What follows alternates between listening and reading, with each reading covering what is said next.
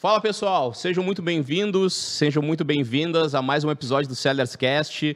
Né? Como, como já de praxe, quem está nos acompanhando aí nesse, nesses mais aí de quase 20 episódios que a gente já está no ar, vocês já puderam perceber que a gente traz muita gente boa, com muita experiência aqui, cada um com as suas complementaridades, e é isso que a gente está tentando trazer para o mercado, com uma visão um pouco mais é, avançada sobre aplicação de vendas, go-to-market, canal de distribuição, indústria, trade, pricing, ou seja, muita coisa que a gente já falou aqui nesses últimos episódios. E esse episódio não vai ser diferente, a gente conseguiu trazer um cara fora da curva aí que vai contar um pouco da história dele, que inclusive, já dando spoiler, vai virar até livro, mas isso eu vou deixar ele falar o que ele puder falar. É, e antes de apresentá-lo, vou dar aqueles recadinhos paroquiais, né? Então, eu me chamo César Duro, para quem está chegando aqui, escutando pela primeira vez esse episódio, me chamo César Duro, sou CEO da Sellers, né? tenho aí é, alguns bons anos aí na, na, na, jornada, desde promotor de vendas até head de trade, vendas, gerente de vendas, vendedor e agora fundador de uma empresa de tecnologia que está aqui para resolver alguns problemas relacionados a isso tudo. Né? E para quem está né, tá vendo esse episódio e acha que pode estar tá ajudando alguém, compartilha, comenta, né? Por favor, comentário sempre bom. Não precisa ser só comentário bom, pode ser comentário ruim também, porque a gente também gosta de estar em constante evolução, não, não temos medo de errar por aqui. Mas vamos lá, né? É, Para quem está no YouTube, dá um clique aqui no, no, sininho, né? Segue aqui o nosso canal, né? no Spotify e todas as outras plataformas que a gente está divulgando aí. Bom, sem mais recados, vamos agora para o nosso convidado do dia, Everaldo Leotti. Muito obrigado, meu amigo, por estar aqui com a gente hoje. Né? A gente já fez aqui, pessoal, um, um, um aquecimento que a gente até já pô, se arrependeu de não estar gravando, né? porque a gente já saiu muita coisa, muita coisa legal. O Everaldo, hoje, ele representa aí, né, o, o, o, a BDL, né, aqui, que é uma grande distribuidora. Ele tem, vai falar um pouco mais da jornada dele, que, que, que é vasta. Né? A gente até falou, olha, te apresenta e conta um pouco da tua história. Né? Talvez a gente precise de uma série do Netflix para isso, mas vamos tentar resumir um pouquinho. Everaldo, obrigado mesmo aqui por estar aqui com a gente, topado esse, esse convite. E vai ser uma honra aí te, te escutar e aprender bastante contigo te apresenta um pouquinho para quem está nos assistindo. Bom dia, bom dia. A honra é minha, né, antes de mais nada, né? Sempre é importante a gente poder contribuir e aprender um pouco em cada momento que a gente expressa, né, qualquer coisa da nossa profissão, dos nossos, das nossas experiências. E, enfim, eu sou Everaldo Leotti, como, como já me apresentou. É, estou há 47 anos nesse ramo. Eu comecei muito cedo já lá, com meu pai tinha armazém, tinha distribuição de pronta entrega de massa e biscoito. Eu com oito anos de idade já estava andando de caminhão atendendo clientes, dormindo na casa dos clientes. Na época não tinha hotéis no, no interior. Só, então o cliente no final da tarde oferecia pouso para o caixeiro viajante, né? E era muito legal. Então comecei muito cedo nesse negócio. Eu, eu vi a transformação do mercado de, de varejo tradicional para o autosserviço. Eu fui partícipe de tudo isso e me apaixonei por merchandise desde a primeira vez que, que eu comecei já como promotor com 13 anos de idade. E isso é, é uma, é, uma, é uma necessidade do homem que trabalha com distribuição, homem que trabalha junto aos varejos, né, todos, todos os canais, é entender do merchandise. Isso eu aprendi lá atrás e aprendi com grandes mestres, né, e, e tenho o prazer de estar multiplicando aquilo que eles me ensinaram. Espero hoje aqui também poder multiplicar alguma coisa para o ouvinte, né? Eu hoje sou é, diretor comercial, sócio-diretor é, de, de empresas chamada BDL, aqui de Santa Catarina, BDL Paraná, Bigolim Chapecó. Nós formamos um, um grupo é, onde a família Bigolim ela tem uma ascensão muito grande no ramo de distribuição. Eles, como família, eles possuem oito distribuidoras, né? Tem CBN Curitiba, tem a, a Docibal em Chapecó, tem é, é, um grupo grande de, de oito, oito grandes distribuidores.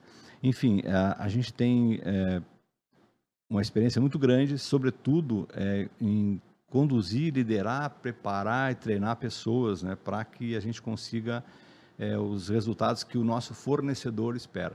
Na verdade, a missão de um, de um, distribuidor ela é muito clara. A gente tem que conseguir fazer com aquilo que o fornecedor espera de um distribuidor e é aí que a gente procura fazer, né?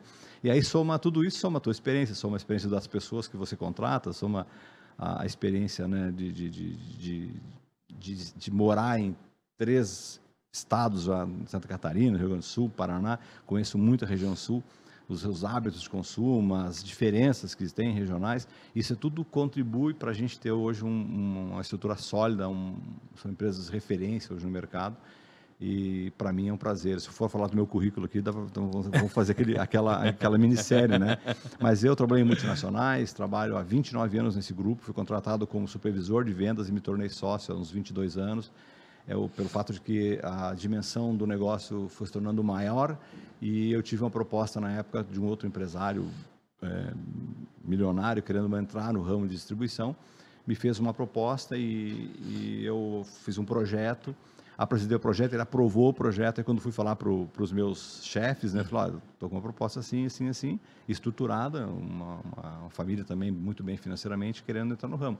Aí a decisão deles foi, não, tu não vai ser para ser sócio de alguém, vai ser nosso sócio. Então, na verdade, aquela estrutura é, que eu construí junto com a família Bigolin, né, fizemos junto um trabalho que foi tão, estava tão bacana, que seria injusto até interromper. Então, Aquele projeto começou lá é, com cinco vendedores em 93. Hoje o Grupo Bigolin fatura um absurdo né, por, por, por mês e já estamos com mais de mil funcionários dentro das operações. Então, só eu aqui em Florianópolis tenho quase 470 colaboradores é, abaixo de mim, né, só nessa unidade.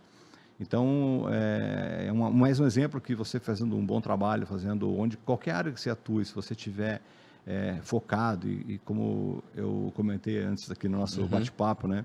Meu primeiro mestre, José Mar Bass, talvez ele vá assistir esse podcast, ele me deu uma, uma luz falando claramente assim que o mundo é de quem faz. Ele disse, cara, não tenha medo de fazer, faça. Se você fizer errado, alguém vai te corrigir, alguém vai te orientar, agora faça. Porque as pessoas que não fazem, elas não, se, não evoluem e elas acabam se tornando apenas massa de manobra dentro das companhias, né? E aquele que faz, que vai atrás, ele corre mais risco. Sempre, né? Porque ele está fazendo. Então, só que ele, ele tem essa, essa coisa de, de aprender mais que os outros. E eu, instintivamente, sempre fui um líder natural desde os meus 10 anos de idade, já tinha time de futebol, já montava, marcava jogo, já consegui terreno como vizinho para me emprestar para fazer as goleiras e tal. Então sempre foi o meu instinto foi de liderar pessoas e para o bem, né? Porque também dá para liderar para o mal, né? Claro. É, liderar para o bem, então isso foi se encaixando no conhecimento da minha carreira e, a, e isso acaba trazendo muitas, muitas histórias sensacionais. Como eu digo, eu brinco, mas é verdade, eu tenho tanta experiência e tanto prazer em dividir essas experiências que realmente um podcast, um programa talvez fosse pouco, mas espero aqui Com contribuir, certeza. espero realmente que a gente consiga é, trazer algumas, alguns insights aí para quem está tá nos ouvindo e está nos vendo e que na carreira deles consigam né, aplicar alguma das coisas que a gente vai conversar aqui hoje. Com certeza. Cara, só na tua introdução eu já, eu já tenho, já me formou várias curiosidades, assim. Acho que essa, essa é, imaginar, né? Eu, eu, eu, eu, eu, sempre gostei muito de biografia, né? Sempre gostei muito de, de tentar entender como é que aquela pessoa formou aquele conhecimento e tudo mais. E escutando a tua fala já no início, assim, né? Onde tu fala que com oito anos tu já estava nessa jornada de estar tá indo com, com teu pai, com o armazém e tudo mais, com, né? dormindo na casa muitas vezes do, dos clientes e tudo mais. É, cara, para mim deve ser assim a, a, tua visão desse mercado, assim, que hoje chegou nessa curva, né, de estar tá hoje com, com ter construído aí junto um grande grupo, né, econômico, empresarial e super especialista, super reconhecido, né, é, cara, o que passou pelos teus olhos nesse, nesse tempo deve ter sido uma riqueza espetacular, né, de, de ver como o mercado ele evoluiu como o mercado, entendendo também as nuances, né? Porque a gente, às vezes, é, é, esse negócio de vendas, principalmente B2B, às vezes fica muito automática, né? Fica muito mecânica. E às vezes a gente esquece do shopper, esquece do, do, dos anseios do varejista, das dores dele, né? Entender as lamúrias que tem por trás disso tudo, as expectativas que tem por trás disso tudo, e como é que a gente começa a construir uma série de, de engrenagens que, que, formam um grande grupo econômico, mas que também atendem toda uma série de anseios nessa cadeia, né? Cara, é, é, é, como é que foi ver isso tudo, assim? Quais, são os principais insights dessa tua visão, de forma resumida, assim, dessa, dessa, dessa crescente toda, Everaldo? É, é, tu imagina uma pessoa como eu que é do tempo, literalmente, é coisa bem de velho, né? Do tempo em que biscoito era vendido em lata. Ninguém consegue imaginar isso. Biscoito vendido em lata, não existia biscoito em embalagens. Plástica. Shampoo, uhum. quando surgiu, era vendido em sachêzinhos, é, micro sachêzinhos, que seria hoje aqueles melzinhos, sabe, que encontra no mercado, uhum. docinho de leite. Aquilo, assim foi apresentado o shampoo para a sociedade. É, naquele tempo, para ter uma noção, a gente nem sabia o que era data de validade do produto. Shelf life, isso é uma palavra que não existia, né? É, outra coisa, o mercado de uma época em que eu comecei não tinha inflação, então não havia correção de preços, como aconteceu historicamente, né? Não havia atacados. O grande atacadista não existia, porque sem inflação o atacado grande não desenvolve. Não tinha essa capilaridade toda também, tinha, né? Não teria nem como ter. Então, no meu, no meu início, sai de um momento em que as indústrias atendiam os maiores clientes, que eram pequenos, não eram gigantes, né? Eles foram uhum. desenvolvendo com o tempo. Uhum tinha os depositários, que é o distribuidor de hoje, né? E os mini atacados regionais. Então, quem atendia aqueles mini tradicionais era um atacado regional que o comprava do próprio distribuidor, raramente da indústria. Então, tu imagina, sai deste patamar em que quando tinha uma remarcação de preço, os teus amigos, promotores de venda, vinham te ajudar, porque era uma coisa inédita, né? E sai para um momento todo inflacionário que eu passei, para o plano cruzado, para o plano, todos os planos econômicos que eu participei ativamente. Então, a revolução é, foi toda ela muito benéfica, essa é a verdade. E, e então a, a, sociedade construiu a necessidade de novos produtos, de novas maneiras de consumo, de novos ambientes de consumo. Uhum. Isso era impensado lá atrás. Uhum. Então, quando tu pega lá um menino com oito anos de idade com o pai dele no caminhão, não tinha como tu prever é, que o mundo ia ser o que está sendo hoje, nem saberemos o que vai acontecer daqui a, a um tempo, né? Porém, a diferença que tem de quem é do ramo como eu é que eu tinha prazer em fazer aquilo. Entendeu? Essa é a diferença. Você gosta do que faz, você está dentro, inserido num negócio bacana. Eu sempre gostei de viajar. Bom, eu já conheço 42 países hoje, conheço de 14 de moto, inclusive. Eu sou é. motociclista, né? Eu sou mototurista, não sou motociclista. É, então, isso começa na tua origem. Então, quando você gosta disso, é, é, você não luta contra a inovação. Uhum, uhum. Você ajuda a desenvolver, uhum. ajuda a posicionar as pessoas do trade, as pessoas né, que trazem as informações. Você luta para que aquilo dê certo, né? E muitas vezes não dão certo. Eu participei de vários projetos que não funcionaram, de grandes multinacionais que não deram certo. Porém, os que dão certo são os que, que a gente vai lembrar uhum. e é o que vale a pena viver, né? Então, por esse, por esse sucesso, por essa, esse sucesso que, que é comum. Então, assim, é, é, um, é um, eu sou uma espécie de, de hoje, fiz 60 anos agora, estava brincando com o em particular, é, eu tenho o prazer de ter vivido toda essa transformação, de vender lá com, com uma concha, numa tulha, né, fazendo embalagem na balança com um pezinho de metal do lado para pesar, e para encontrar hoje uma, uma, um, um cheque, um check-out de supermercado onde a pessoa pesa uhum. na balança do cheque stand, quer dizer, e já uhum. é antigo isso, né? Uhum. Hoje o, o, processo agora inaugurou no Paraná agora essa semana a primeira loja autônoma do, do Brasil. Sim. Eu conheci em Chicago aquela loja autônoma que já tinha lá da Amazon, da Amazon né? Eu conheci lá, fiz compra e tudo lá bem interessante.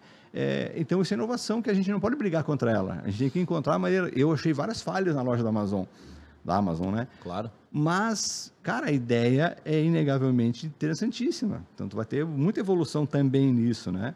E, e é para isso que a gente está aqui, né? E nós, como, como especialista em PDV, especialista em, em, em trazer para o shopper, né? Uhum. Para o consumidor, uhum. é, consumidor e o shopper, uhum. que não são a mesma pessoa, né? Exato. né? Poucas pessoas entendem isso. Quer dizer, hoje muita gente já tem essa noção.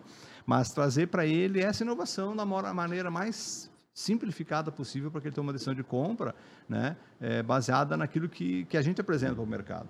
Né, o, o, o shopper ele não constrói supermercado, ele entra ali apresentado por, por, por pessoas né, que prepararam a loja para ele, ou, né, ou conveniência, ou seja qual for o ambiente de compra.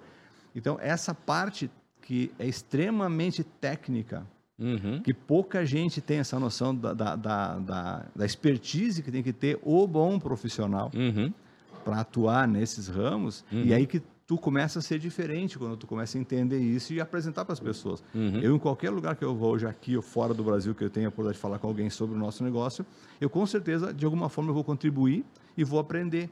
Porque, eu, eu como eu disse lá no meu começo da minha conversa, uhum. o mundo é de quem faz. Uhum. E eu vou lá para fazer diferente. Então, eu nunca, nunca ouvi uma pessoa na vida, mas se ela me deixar eu conversar com ela algumas coisas sobre o que ela precisaria fazer e eu aprender um pouquinho com ela, eu não vou perder a oportunidade. E é um, um motivo que eu estou aqui hoje, uhum. né? espontaneamente, a convite, tentando né, distribuir conhecimento e aprender um pouquinho também aqui. Né? Legal. Tem um, um, um, um, dos meus primeiros chefes lá, tem, tem, tem, tem gente que te marca né, na, na, na na, na trajetória, assim, e ele falava uma coisa que, que vai muito ao, ao, ao encontro do do que tu está comentando, que é né, o FAS, né? Que ele falava assim, é, cara, não, não constrói uma carreira é, é, alicerçada em cargos, né? Tipo, constrói uma carreira alicerçada em cases, né?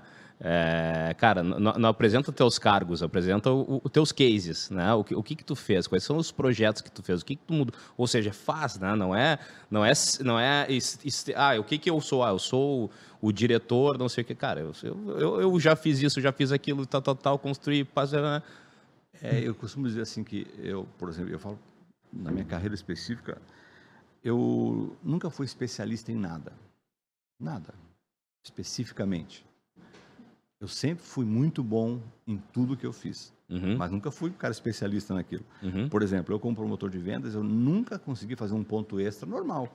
Eu sempre tive que botar um, uma placa com isopor em cima, algum desenho, alguma coisa chamando atenção, coisas bobas, por exemplo, já aconteceu de pegar, não sabia o que fazer, botar aquela placa pare que tem nas, nas preferenciais, e desenhar ela, que eu desenho também e tal, desenhava, botar lá e botar pare para essa promoção.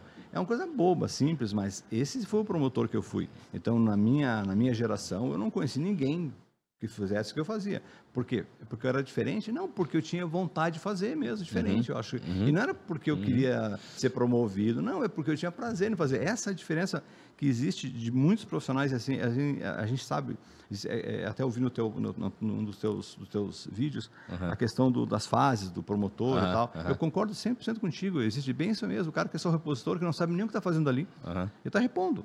Ele podia, tanto faz se ele é do supermercado ou, ou da indústria, né, ou quem está pagando. É, tá é, é, é, ele. Ele está fazendo a reposição do que vendeu. Né? Exato. Né? E tem os outros, as outras escalas de uhum. promotor. E aí, uhum. e aí que entra é, a inovação, né? Uhum. Acho que a inovação, aquilo que vocês fazem hoje, esse, esse vocês estão no meio de um caminho, eu uhum. diria assim. Uhum. Vocês não chegaram no ápice, né? Uhum. Estão no meio de um caminho uhum. é, para encontrar uhum. as soluções uhum. mais práticas, de mais visibilidade para quem contrata o serviço e, sobretudo, que dê efetividade lá no PDV. Perfeito. Eu acho que é esse o caminho, entende? E, e, é isso que eu, que eu faço a vida inteira, tentando fazer com que tudo que a gente traz para dentro da distribuidora e tem que botar lá no, no PDV aconteça de uma forma que lá no PDV uhum. ela, ela seja realmente efetiva. Uhum. É como eu tenho dito sempre, né? O, o nosso vendedor uhum. é o PDV. Total. Não adianta, não existe, não existe outra frase. Quem vende, isso de, de uma palestra junto para uns clientes nossos, e eu provoquei todo mundo na sala, meus, meu time, eles também, né? Falei, olha, aqui todo mundo acha que sabe vender, né? Nenhum de nós aqui é vendedor. Nenhum de nós aqui vende. Ah, eu tenho um supermercado, eu vendi X mil. Ah, eu tenho um distribuidor, eu vendi. Não, não vendemos nada. Exato. Perfeito. Quem vendeu para a gente foi as nossas áreas de venda, foram elas lá. Perfeito. E por isso que a gente está aqui naquela reunião, né? estamos Perfeito. aqui para a gente entender como que esse nosso vendedor pode vender mais, melhor Perfeito. e com uma rentabilidade, né? Então, é essa a discussão. E quando as empresas, as empresas começam a enxergar esse, essa realidade do negócio, tudo fica mais fácil. Perfeito. Eu tenho até dito para muitos fornecedores meus, quando começam uma campanha com a gente, fala, tá aí o promotor. O que, que vai ter para o promotor de vendas? Ah, porque se eu vender tanto, tá, tá beleza. Show. Uhum. Eu, eu, sei totalmente, ninguém mais do que eu, só a importância do faturamento. Uhum, uhum. E é bem por isso que eu quero que o promotor seja assim, porque o faturamento aumenta quando tu consegue olhar o uhum. promotor diferente. Uhum. E, e, acho que é, é, esses são exemplos que a gente tem que multiplicar.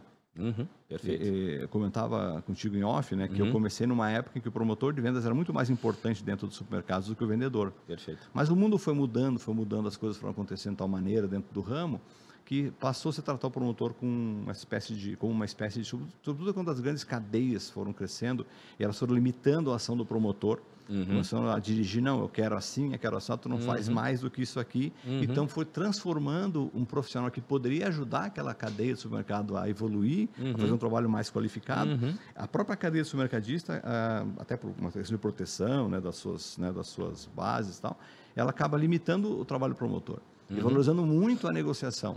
A negociação nunca deixará de ser importante. Inclusive, eu há 25 anos atrás, eu lembro de um, não vou falar a companhia aqui, deu uma palestra e falou que em 10 anos não haveriam mais promotores, é, vendedores, é. porque os sistemas iam ser tudo né, online e tal e tal. Então, assim, é, é, é, uma, é um erro pensar uhum. assim por vários motivos. Não vou citar, citar dois, especificamente. Jamais um sistema vai conseguir entender um lançamento de produto. Jamais um sistema vai entender uma modificação de uma ação comercial no PDV que vai trazer outro tipo de histórico. Uhum. Então, o sistema trabalha com, com o que já aconteceu uhum. e vendas trabalham com o que vamos provocar para acontecer. Uhum. E aí tem um outro fator importantíssimo. O comprador é um profissional que não vai se submeter a lidar com um computador que faz o trabalho dele. Ele quer também trazer para a operação dele uhum. a rentabilidade, o faturamento uhum. diferenciado, a verba diferenciada. Então, essa ideia de que o sistema vai ser o dono do negócio nunca vai acontecer no nosso ramo. Pelo menos eu acredito que na nossa Totalmente. geração não vamos ver isso. É tanto que é um exemplo bem típico agora. O mundo está indo para o e-commerce. O mundo para o e-commerce. O nosso negócio está capengando o nosso negócio, o nosso ramo de negócio, uhum. essa venda onde eu tenho aí, eu tenho hoje 12 mil clientes. Uhum. Né? Uhum. então, esses, esses varejinhos, uhum. a, a, uhum. a, a, fruteira, né? a padaria, uhum. cara, eles são donos do negócio que eles fazem tudo ao mesmo tempo. Eles, por mais que aparentemente eles prefeririam pegar de noite, entrar no app e fazer uma compra, não acontece. Na prática, ele, ele por mais que ele reclame o atendimento do vendedor, não, mas ele quer, ele quer ter o contato. Uhum. Ele quer saber a novidade, ele quer saber o que está acontecendo, ele precisa disso. Uhum. E a PP nenhuma vai trazer isso. Uhum. Porque a PP vai ter que ter um bannerzinho que vai chamar atenção para alguma coisa. Enquanto que o, esse contato físico, essa, essa aproximação e essa validação do negócio dele, uhum. porque ele tem que ter isso, né? Então, o cara tem uma padaria, tá? Mas pega um sistema e não fala mais com ninguém mais. Só compra uhum. pela padaria, pelo sistema. Né? Que vai acontecer com ele, como profissional, o negócio dele? Vai viver a margem daquilo que aparece no sistema, é fechado, é. colocado para aquilo ali, quando ele nem tem tempo para aquilo. Uhum. Né? E, e, quando tu tem o atendimento humano, né, sai do, do online e fica no offline, cara, ele pode xingar o cara, ele pode ser xingado, mas ele tem um contato, ele vai entender, ele vai ter, ele, ele reclama, mas no fundo, no fundo, é o Everaldo lá dentro do caminhão com o pai dele, né, atendendo o cliente. É isso que dá prazer. Uhum. Então, o mesmo prazer que a gente tem de vender, o nosso cliente também tem de atender. Por Sim, mais que ele reclame na rotina, que ele brigue, esteja mal-humorado e tal, mas é o prazer dele, é o negócio dele. Isso acontece em todos os ambientes de varejo. Pegar numa grande corporação, uma grande rede, aquele diretor de compra, ele quer ter o contato com o diretor uhum. da multinacional, ele quer entender o que está tá se esperando do mercado, ele quer, ele quer é, é, é ter as visões Até humanas, né? Isso. humanas do negócio, uhum. não é o sistema. Então, o sistema é maravilhoso, vai ajudar sempre a gente, vai ser um negócio sensacional. É o caso do que eu falei, uma Amazon, né? Pô, bacana, autônoma, mas alguém tem que abastecer a loja. Alguém lá na loja autônoma vai ter que botar um, um algo diferente lá para atrair aquele consumidor que aí mesmo não vai falar com ninguém. Uhum. Então, nunca vamos deixar nós, é, humanos, de ter importância dentro do negócio que a gente atua hoje, que é o varejo, o canal alimentar, o canal farma. Não importa. A venda de varejo, de forma geral, ela sempre vai necessitar disso. Eu não consigo ver, por mais que tu encontre no e-commerce um sucesso absurdo em é, produtos da linha branca, né? Em, em, produtos que você escolhe à vontade. Isso está maravilhoso. Eu, eu sou, uhum. por exemplo, um cara que compra muito e-commerce, né? Eu, minha família toda, né? Mas quando tu vai falar de supermercado, já está aí.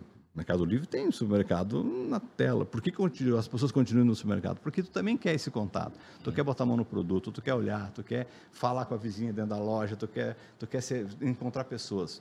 Eu sempre brinco, o ser humano, se não gostasse de ser humano, não haveriam cidades. A gente vê que nem onça, né? A onça tem uma área gigante dela, mas só ela fica ali e acabou. E a gente tem essa realidade, a gente precisa do contato humano.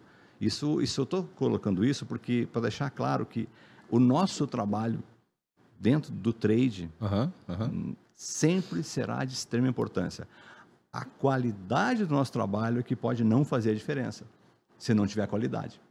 Aí pode não dar, posso botar mil promotores. Eu tenho hoje aqui quase 150 promotores, por exemplo, trabalhando. É, eu posso botar mil promotores. Se eles for lá fazer reposição, uhum. não aconteceu nada. Né? Se não tiver uma informação do que está acontecendo no mercado, o que a concorrência está fazendo, não tiver algo além do abastecimento. E eu sempre digo isso. Infeliz do nosso cliente, por exemplo, que olha o nosso trabalho, às vezes, como um trabalho de, de como é que, com um certo ranço, né? Pô, esse uhum. promotor veio aqui, esse vendedor está incomodando. Isso acontece na nossa rotina também. Tem dias que eu não suporto falar nem com a minha mulher. Acontece, faz parte. Né? Normal. Agora, a regra do negócio é você entender o quanto aquela pessoa pode te ajudar. Claro. Porque nenhuma companhia, nenhuma empresa, ela treina os seus profissionais para lá enganar o nosso cliente. Ela treina os profissionais para chegar lá e dar a melhor solução para aquele produto com a rentabilidade ideal que ele pode deixar para a loja.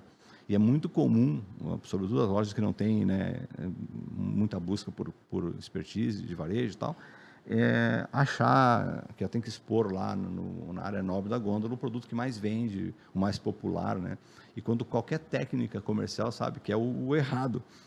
Tu tem que ter o popular no encarte, o popular exposto em algum lugar da loja. A geração de na tráfego. Área, uhum. Na área nobre da loja, tem que ter o que tem qualidade, uhum. o que dá rentabilidade, uhum. dá satisfação para o consumidor. Uhum. Não vamos, não vamos, não vamos brigar contra o, uhum. a, a, cadeia social, né? Uhum, Existe consumidor que é o que não tem recurso, vai realmente precisar comprar uma barato. Mas esse mesmo cara, quando sobe um pouquinho, ele já não quer mais uma base, ele começa a buscar o que tem mais qualidade. Ele começa, então, e nós temos que ter esse preparo para fazer com que as empresas tenham uma rentabilidade. E isso, quando o nosso cliente ignora, não permite que a gente contribua com o gerenciamento de categoria dele, contribua uhum. com essa parte, ele acaba perdendo um pouco né? porque ele não aprende com a gente, né? que a gente está treinado para isso. É só, como eu falei antes, é um trabalho científico muito forte. O trade é muito forte. A pessoa que, que tem, que né, a gente tem um pouco de noção do que é o trade, uhum. sabe a ciência que que é benéfica para o negócio uhum. e benéfica, sobretudo, para o shopper, para o consumidor. Porque não adianta nada nós ser o melhor negócio do mundo se o consumidor e o shopper não concordam não aprovaram, não estão encontrando o produto, é, né? não estão entendendo para que, que serve. Então, é, todos os esforços e investimentos são jogados fora. Então, por isso que eu digo, tem muita ciência no negócio. Total. E isso, isso é muito legal a gente conversar, porque é, tem uma geração muito grande de pessoas que ignoram esse tipo de realidade, sabe? É, é que, é que hoje, hoje tem uma talvez tenha um mal entendimento assim, né, Everaldo, dessa dessa questão assim, que a gente falou, por exemplo, da transformação. Né? E, e, a cada dia que passa, novas coisas vão surgir, novas, né? E a gente tem que estar adaptado para poder experimentar, para ver, para fazer. E a gente tem que estar aberto para mudar. Por quê? Né? É, eu falava isso essa semana, né? É, surgem novas soluções porque os problemas também mudam. Né? Os, problemas, os problemas mudam. Os problemas do Everaldo, do mercado que o Everaldo viu com oito anos, são diferentes dos problemas que o Everaldo vê hoje. Né? Então, para isso, as soluções são diferentes.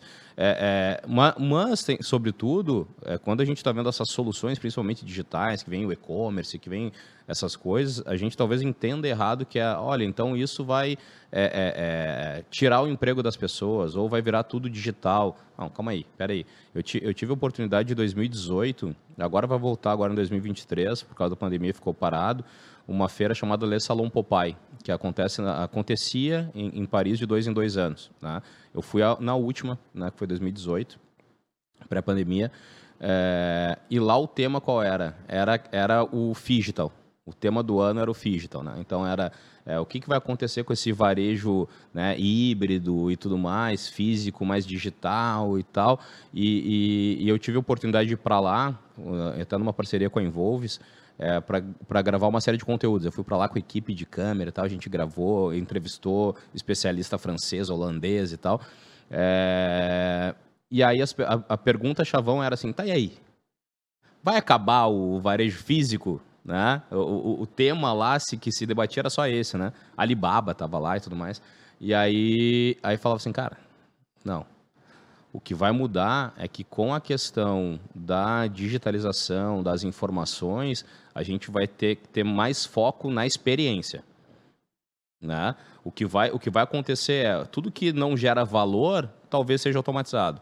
Agora, cada vez mais vai ter espaço para quê? Para a gente focar na melhoria da experiência que é mais ou menos o que a gente está falando do trade. Quando a gente olha para o trade dentro do varejo, o que, que o trade deveria estar tá pensando? Aquela, aquela questão que você falou da, da, do exemplo da placa do pare, pare e olha a promoção. Cara, é, é, é, é pode parecer bobo para quem está tá, tá escutando, mas isso tem tudo a ver com experiência no ponto de venda. Né? Isso, isso muda o caminho, muda a rota do cara, faz ele pensar. Ele vai dar, daqui a pouco, ele vai dar uma risada, vai falar assim: puta, ó, que, que, que, engraçado. Mas ele parou, teve uma atenção e ele teve um, um, um, ponto de experiência. Quanto mais a gente puder colocar energia no trade para gerar experiência, mais seguros estão os negócios.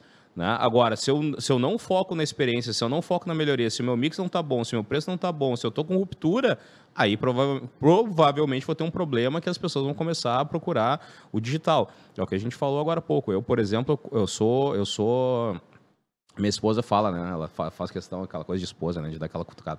É, pô, o César tem mais calçado do que eu. né? E eu tenho mesmo, eu, eu gosto de tênis pra caramba, né? E eu acabo comprando muito online. Muito tênis online. Né? É, por quê? Porque, cara, por que eu vou numa loja pra, de calçado? Pra ir lá, pra chegar lá, não tem meu número, não tem a cor, ou daqui a pouco, cara, então, então vou no online. Se eu não tenho experiência no físico, eu vou no online. Mas no supermercado é diferente, tem muita opção. Eu não tô indo lá comprar uma categoria, eu tô indo, não, não é calçado, eu tô indo lá comprar um monte de coisa. Então, cara, é, é- Por é isso que diferente. supermercado. Exato, exato, né? É um supermercado. Exato, No shopping tem outras lojas pequenas focadas em alguns, né, exato. alguns produtos, né? O supermercado não, um supermercado. E- Exato. E lá falava isso, né, é, Everaldo, que assim, o que, que vai provavelmente vai acontecer com as lojas especializadas em categorias? Elas vão virar eh, fo- focadas na marca. Né? Então, por exemplo, vai ter o- a loja da Adidas, que vai trabalhar a linha dela, mas por quê? Porque ela está se comunicando com o público dela, tem uma experiência, que espera alguma coisa e tal. Então, as lojas que são multicategorias e que não e especializadas, eh, multifornecedores espe- especializados numa categoria só, tem um pouco mais de dificuldade para gerar essa experiência. Agora, o supermercado, que tem um universo lá dentro, que muitas vezes não é só nem o alimentar, tem coisas lá dentro, né, hipermercados com até linha branca e tal. É, é, é, é- é meio um parquezinho de diversão, né? Quem não gosta de ir para dentro de uma loja de supermercado? É, são experiências, você falou. São as experiências que o consumidor não vai abrir mão nunca, né? Tu não, Não. consegue visitar um shopping pelo online, né? Não. Então os shoppings estão lotados, fim de semana, as pessoas vão lá porque elas querem, eu falei, o ser humano quer ter o contato, né? E claro, vai ter muita mudança, sim, vai ter inovação. Eu digo, por exemplo, no, no- quem atende o varejo hoje alimentar, atende supermercado e outros canais, né?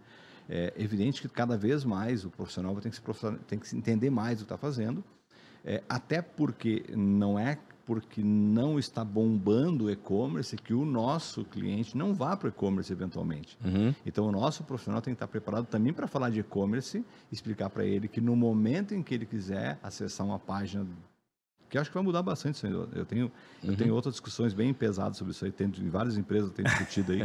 eu tenho uma visão um pouco diferente, mas sou meio maluco, então não- eu- às vezes as pessoas não, não prestam muita atenção no que eu falo, mas quando acontece, fala, pô, tu falou isso há cinco anos atrás.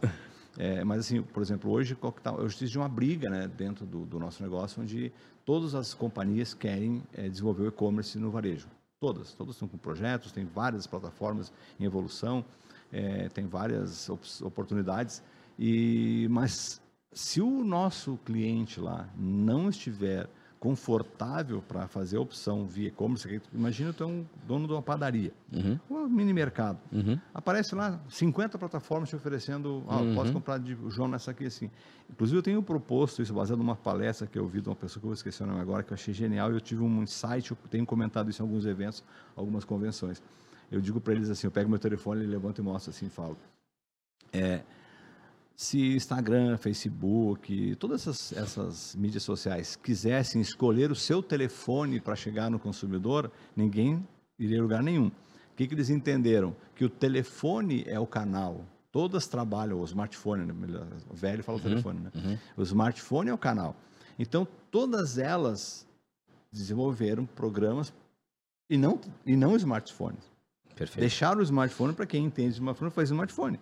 Então, o que vai acontecer, na minha opinião, no e-commerce, para o varejo, né, e para algumas outras coisas, é desenvolver-se plataformas, acho que desenvolverão-se pla- plataformas, ou desenvolver-se-ão plataformas, é, onde todos vão entender que ali as companhias devem colocar os seus produtos naquela plataforma e os varejistas acessam só aquela plataforma.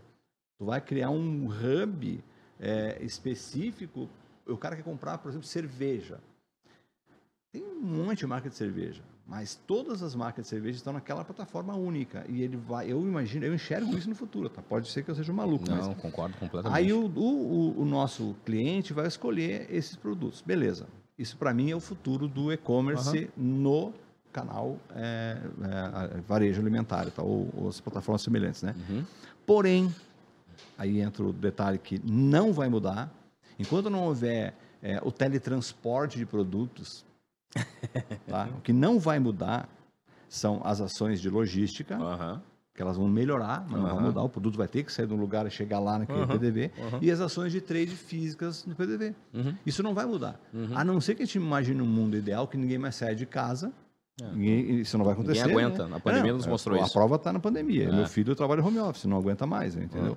Ele é programador tudo mais, então não aguenta mais. É uma coisa que começa né, a Incomodar. Então, a gente tem é, uma realidade que é assim a evolução, né? não podemos nunca brigar com a evolução. Uhum. Eu sempre digo, falamos agora há pouco, né? nós temos que apoiar as evoluções, Uhum. mesmo que deem errada em alguns casos, Uhum. mas de três erradas uma deu certo, estamos ricos, né? Está acontecendo. Uhum. Então, é, talvez uma das, das minhas características sempre foi essa. Eu sou, por exemplo, talvez o único distribuidor, eu, eu e meu sócio, né? Quando eu falo eu, é eu Uhum. Sim, como sim. grupo, né? Sim. Nós somos talvez a única distribuidora hoje, por exemplo, o Litroca Catarinense, que tem sete equipes de venda. Então, por que eu tenho sete equipes de venda? Por que que eu tenho três equipes de merchandising distintas? Porque eu entendo que tem que especializar todos nos seus lado a lado, cada um no seu quadrado, né? Uhum. Então, eu não posso ter um vendedor que atende uma grande rede indo numa, numa uma fruteira vender. Não é justo nem para a fruteira que, vai, que ele vai exigir um volume dela que ele está acostumado Uhum. e nem para ele que vai ter que fazer um esforço ao inverso do que ele é preparado que é para fazer grandes negócios. Então tem que ter para cada canal, cada, cada eh, momento de, de nossa venda, né? Uhum, uhum. pessoas especializadas naqueles canais e com aqueles produtos. Você não pode ter um vendedor também muito produto para vender, porque não consegue ser como especialista em nada. Como eu tenho dito, se eu não levar qualidade, se nós não levar qualidade para o PDV, Uhum. a gente não vai lugar nenhum. Como é que eu vou dar qualidade se eu Perfeito. dou muita coisa para a pessoa trabalhar? E isso Perfeito. também vale para o merchandising, vale para o trade. Uhum. Então a gente tem que se especializar. Hoje, o futuro, na minha visão, assim, por exemplo, no trade, a gente fala muito no coordenador de merchandising, né? Nós não vamos ter mais coordenador de merchandising, vamos ter coordenador de trade.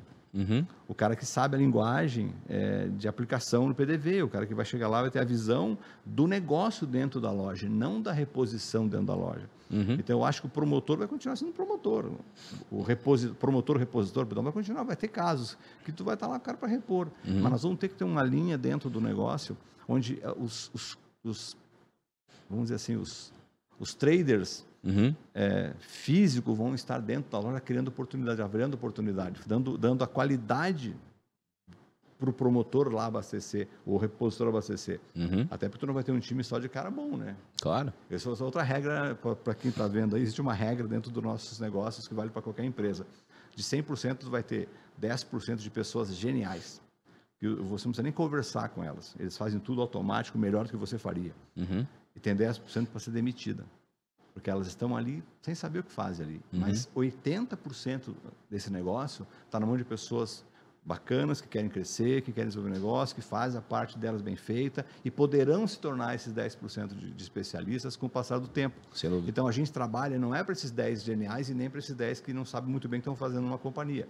A gente trabalha para esses 80%. Esses caras que levam a empresa para frente. Não adianta nada eu ter um vendedor que venda um milhão de reais no cliente, quando eu preciso, na verdade, de ter 100 vendedores que vendam 10 mil para.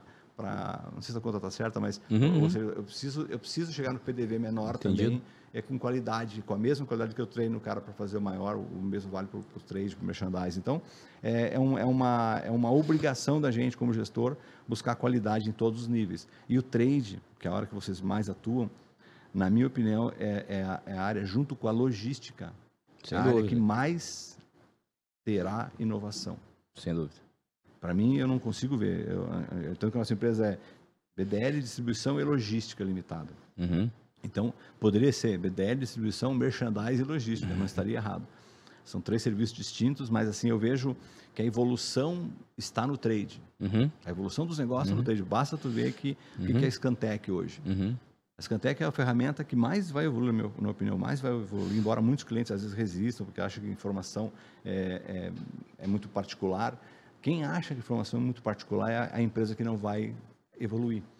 Porque a informação ela é importante e ela tem que ser distribuída. Nós estamos aqui dividindo informações, multiplicando informações. Então, eu creio assim que a- essas somas tecnológicas que estão surgindo eh, de acompanhamento, todas as ferramentas de acompanhamento, eh, elas, elas têm uma tendência muito grande a dar um resultado em questão de cinco anos, eu imagino, Uhum. por aí, um médio prazo, Uhum. Uhum. a gente vai ter um outro tipo de negócio, Sem dúvida. sabe? E nunca vamos deixar de ter que estar botando o produto na- nas gôndolas, né? Mas de maneira mais qualificada, com as experiências mais, mais interessantes, né? Com, com cada vez mais ah, Um resultado mais eficaz também, mais né? eficaz e, e cada vez mais satisfazendo mais o shopper. Porque no fundo tu busca isso, o nosso cliente quer satisfazer o shopper que fala. Uhum, e nós somos obrigados a, a, desenvolver ferramentas, desenvolver técnicas, desenvolver produtos, né, no, na cadeia do negócio, para satisfazer esse shopper. Uhum. Porque a satisfação do, do shopper, lá do, do, do consumidor, Uhum. é o nosso objetivo. A indústria, quando começa a comprar matéria-prima, ela está querendo satisfazer aquele cara lá. E todos nós na cadeia temos que chegar lá. E o trade é a ponte que traz é, o, o, o shopper para a gôndola. Claro. É, é, o trade que faz essa, essa gente ser feliz ali naquela travessia, sabe? Uhum. Entre entrar na PDV e sair do PDV. É, é, o trabalho bem feito do trade. A pessoa vai lá, pô, que legal, viu aquele produto, comprei, que legal, vou para casa, isso aqui é muito legal. Nossa, essa oferta bacana, eu estava precisando, mas lembrava. Então, esses detalhes do trade, é, que eu acho que, na minha opinião, vão evoluir muito. Sabe? Muito, muito. Eu tenho a sensação assim que a gente vai ter cada vez mais é, é, especialistas preparados e treinados por empresas como a tua, Uhum. como a de vocês. Uhum. Esse, esse, esse, tipo de situação não vai ser poder ser ignorado, Sem dúvida. sabe? E, dúvida. e seguindo aqueles quadros que tu fala, dos, dos- que tu colocasse lá, Uhum. tem um cara que é só repositor. Vamos precisar só de repositores também, mas vamos ter que ter a reposição feita com a qualidade de quem enxergou Isso. o diferencial do que tem que ser feito. E como uma jornada também de carreira, né? Ele pode começar como promotor, repositor e ele pode ir escalando caso ele queira, né? Ele vai, ele vai escalando, é uma, uma decisão trilha. é dele. É dele. Não é, do, não Mas- é da chefia. Mas sabe que tu trouxe um. No, no- teu exemplo, cara, o bom desses papos, a gente foi fazendo um milhão de link, né? Eu Já, se, eu, se eu fosse anotar tudo que eu, que, eu, que eu pensei enquanto tava falando aqui, nós ia fazer oito horas de episódio. Mas o. Ah, achei que tu tava pensando em acabar com o podcast. Dá umas Falando oito. da bobagem, da bobagem que eu vou acabar, corta, corta. Não, eu corta. tá, pô, começa a fazer link, link, link, link, link, cara. É, é, é, mas o, o que tu falou lá do. Eu, eu tô tentando sintetizar os links, assim, mas uh, tu falou várias coisas que é da, especiali da especialização, de tu entender, porque quando tu fala assim, ah, eu, eu sou especialista no Paraná, Santa Catarina e Rio Grande do Sul, né? Tem gente que não é que não vive no sul, que vive em outra região, que vai estar nos escutando, vai falar assim: ah, mas ele conhece o sul. Né? Ah, porque. é, Né? Então ele, ele só conhece o sul, mas é, é, o, o ponto é: o sul é um monte de coisa. Né? É, é, quando tu te torna especialista em algo, tu vai ver que dentro, às vezes, da, da mesma cidade, são necessidades dif- diferentes. E, e- e esse é o ponto de ser especialista, né? De entender na- no, no detalhe, nas nuances, né? Porque é aí que gera o resultado. E, e o ponto disso, quando tu falou também da questão do, do, do marketplace ali, de, de- no teu exemplo do- do- dos aplicativos e tudo mais, do, de o que, que vai ser o e-commerce, eu concordo muito. E, e essas, duas, e essas duas questões, elas estão conectadas com, com, com um elemento para mim, é, é, acho que eu não, não cheguei de comentar, mas eu dou, dou aula na SPM, né? E tem uma das cadeiras que eu, que eu dou lá que é gerenciamento de categoria. E tem uma das, da- da- das bíblias do, do gerenciamento de categoria, que é um livro que, que, é, que ele é baseado em consumer centricity, né? É, é- é- é que tudo hoje vai estar centralizado no consumidor. E a gente fala em gerenciamento de categorias, por exemplo, que gerenciamento por categorias não é por categorias, é por pessoas. Você tem que primeiro entender a pessoa, como ela se relaciona, o que, que ela espera, para daí tu começar a classificar o teu produto, entender como é que tu vai oferecer, porque é ela que está no centro, não é o teu produto que está no centro, é, é- é ela que está no centro.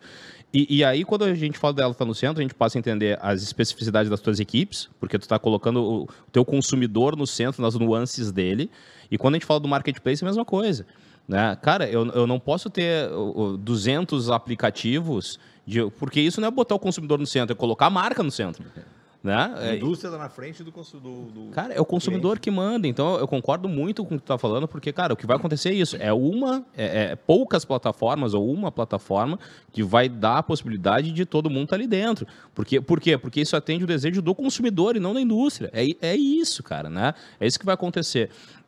Mas uh, uh, já puxando um outro gancho, e eu estou tentando sintetizar, porque, cara, eu fiquei viajando aqui, mas o, o- o- tentando ir para um outro ponto, tá? Tu comentou agora sobre o, os 10% menos, 10% geniais, 80%, e aí a gente já começa a entrar um pouquinho em gestão, né? E, e- e, cara, não, não posso perder a oportunidade aqui, Veraldo, de, de explorar um pouco disso na tua experiência, né? É, da cadeira de um gestor, tá? De, de uma equipe comercial, de uma operação grande como a de vocês, Quais são as principais dores, assim? Porque eu acho que assim, a gente fala muito sobre, é, sobre vender, mas existe um oceano de, de melhorias quando a gente começa a botar a luz sobre a gestão.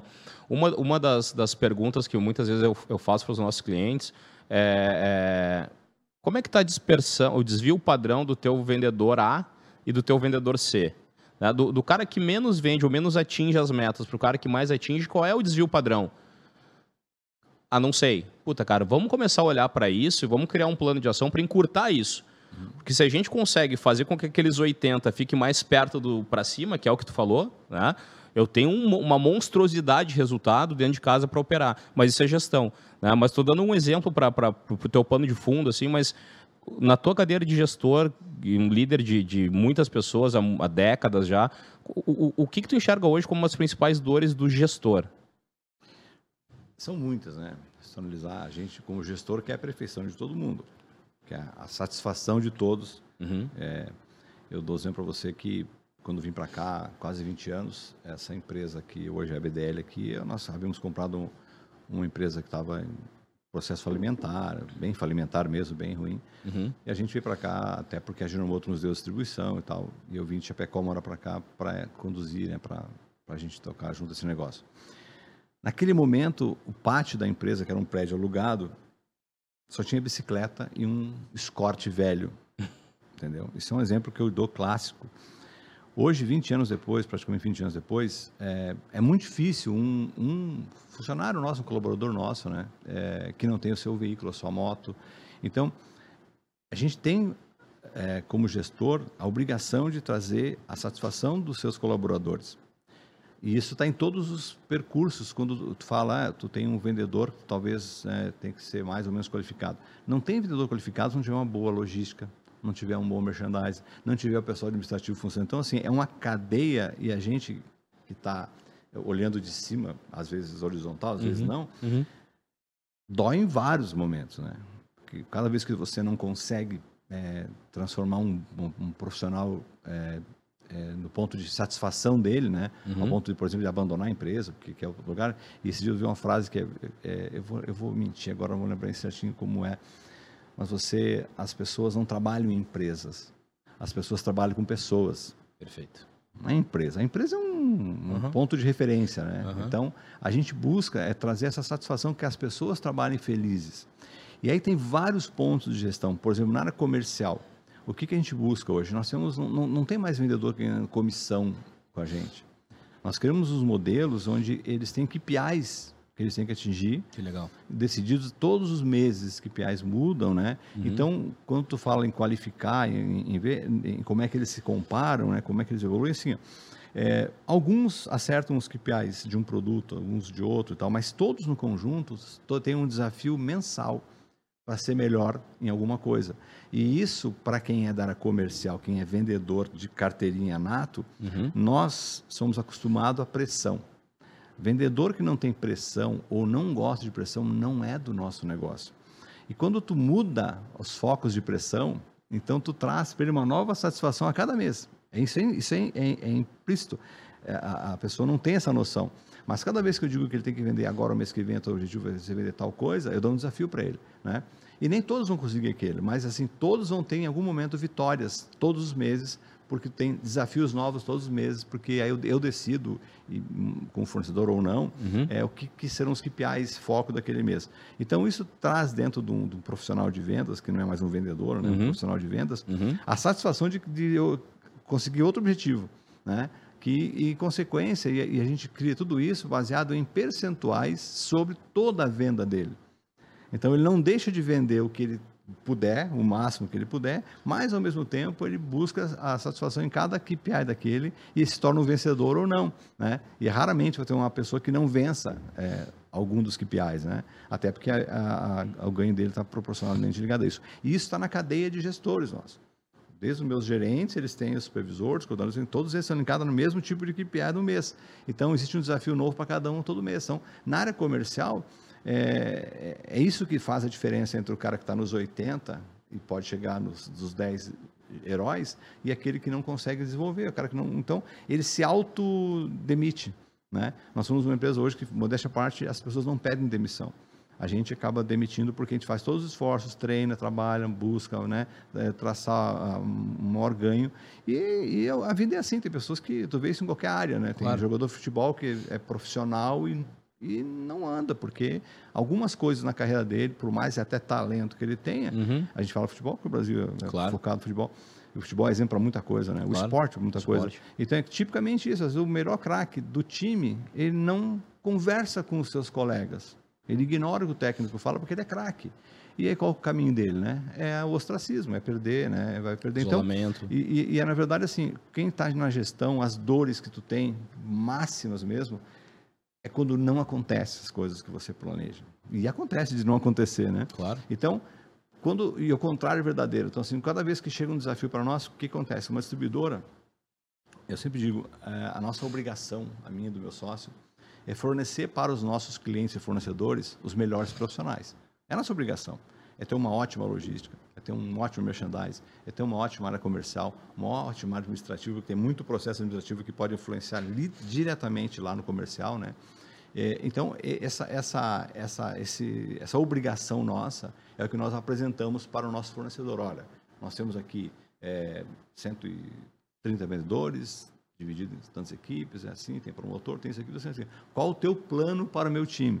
E aí, quando eles constroem alguma coisa para a gente, e aí eles também investem junto, a gente consegue medir e diminuir essa dor. Porque tu acaba dividindo a gestão né, do negócio com mais com os teus parceiros do que você sofrer sozinho. Uhum. Então é muito comum ter reuniões com o fornecedor com algumas coisas não estão andando bem, ou o contrário, por exemplo, uhum. cara, deu tudo certo aquele nosso plano. Então os planos sempre são nossos, não é meu do meu sócio, uhum. é nossos. Então isso acaba diminuindo um pouco a dor. Né? Agora, como eu tenho dito, né, o nosso diretor maior é o DRE.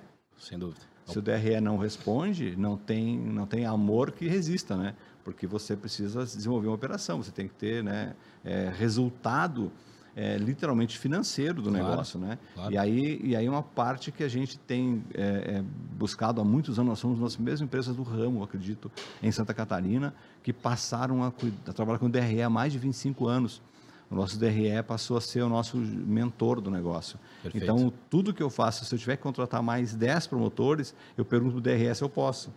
Então, não converso com o meu diretor, com o meu diretor, com o meu sócio, nem com ninguém. Eu converso o DRE. O chefe é ele, né? É o chefe do DRE, ele que vai dizer para nós, para mim e para o meu sócio, cara, podemos ou não podemos, né? Por exemplo, nós temos dentro da BDL hoje uma equipe de 46, aqui no litoral é um, é um, é um dos nossos cases hoje, 46 vendedores que só atendem a numérica. Há três anos eram sete. Por quê? Para tentar te entender. Era uma dor que nós tínhamos, uhum. que todo fornecedor sentava na minha frente e falava, tá, legal, tu é muito bom nos grandes, nas grandes contas, nas médias contas, e a numérica? a numérica tá baixa. Cara, quando isso começa a acontecer, então tu tem que entender, cara, o que, que eu quero do negócio? Eu quero responder aquilo que estão me cobrando ou vou dizer que eu não vou fazer e acabou a conversa? Eu posso fazer isso também. Claro. Não, não vou claro. fazer e pronto, ó, bota o distribuidor fazer a numérica e eu tô fora. Uhum. E nós invertemos o negócio. Nós passamos a ter é, hoje um time de numérica focado no pequeno cliente, onde ele tem um ganho proporcionalmente, ou melhor, literalmente, muito próximo do ganho de quem faz as médias contas. Nós passamos a valorizar o profissional que atende as pequenas contas, porque ele não é menos vendedor. Não. Ele trabalha muito mais fisicamente, ele claro. atende muito mais clientes, ele tem que argumentar muito mais vezes por dia, tem que levar muito mais material POP né, para o PDV. E aí eu tenho uma regra no nosso negócio que fala assim: ah, o vendedor da numérica não se paga, então também não vou botar porque não se paga. Eu, nós invertemos isso dentro do projeto. Invertemos. Simplesmente assim, tem custos dentro do DRE, isso que eu falou, o patrão estava uhum. dizendo que, ó, esse cara da numérica não, não cobra contrato, não tem merchandising, claro, claro. não tem X supervisor Tem uma série de. Né? Não tem coordenador. Então, eu, eu, o que, que eu fiz, cara? Por que, que eu vou cobrar, esperar desse time, cobrar desse time, se eu posso inverter o, o, o modelo? Então, nós invertemos, nós passamos a remunerar melhor, baseado nos focos que da numérica é distribuição, não é faturamento. O faturamento veio em consequência, então, hoje, para ter uma ideia, a gente tem, sem falar números aqui, até não tem problema nenhum, mas a gente tem hoje torno de 20% da nossa operação é na numérica. Nós tínhamos era 5%. Sensacional. Entendeu? Então, assim, eu tenho hoje é, um atendimento médio de 6 mil clientes por mês. Sabe? Então, é um negócio maluco. Aliás, perdão, 7.200 clientes foi agora o nosso outubro. Então, eu me confundo porque os números estão evoluindo tão rapidamente, e é sério, nós estávamos saindo para cima de 3.500. Hoje estamos chegando em 7.200 e alguma coisa, foi o nosso mês agora. Então, é, então isso, clientes diferentes atendidos no mês. Sim, imagina. Minha carteira está em 12 mil clientes, imagina. mais ou menos. Entrega, então, assim, disso, é então, assim a gente vai, conforme a dor, vai tá arrumando remédio, né? Então, qual é a nossa obrigação? É tentar, tentar é, manter as pessoas satisfeitas, né? É, ninguém vai dizer assim, ah, o cara é feliz. Ninguém é 100% feliz, nenhum de nós somos 100% felizes. Agora, tem que trazer um mínimo de felicidade, prazer, a pessoa trabalhar em qualquer setor da BDL satisfeita sabe? Satisfeita porque, repito, né?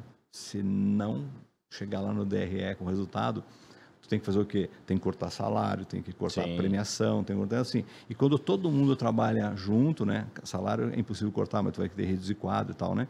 Quando todo mundo trabalha junto, para o bem geral, tu consegue diminuir essas dores. Então, assim, é, nós investimos durante muitos anos eu estou numa operação aqui que durante sete para oito anos a empresa não deu lucro nenhum. Nenhum. Teve prejuízo no primeiro ano, prejuízo é, histórico, inclusive. Uhum. Mas passamos mais sete para oito anos empatando.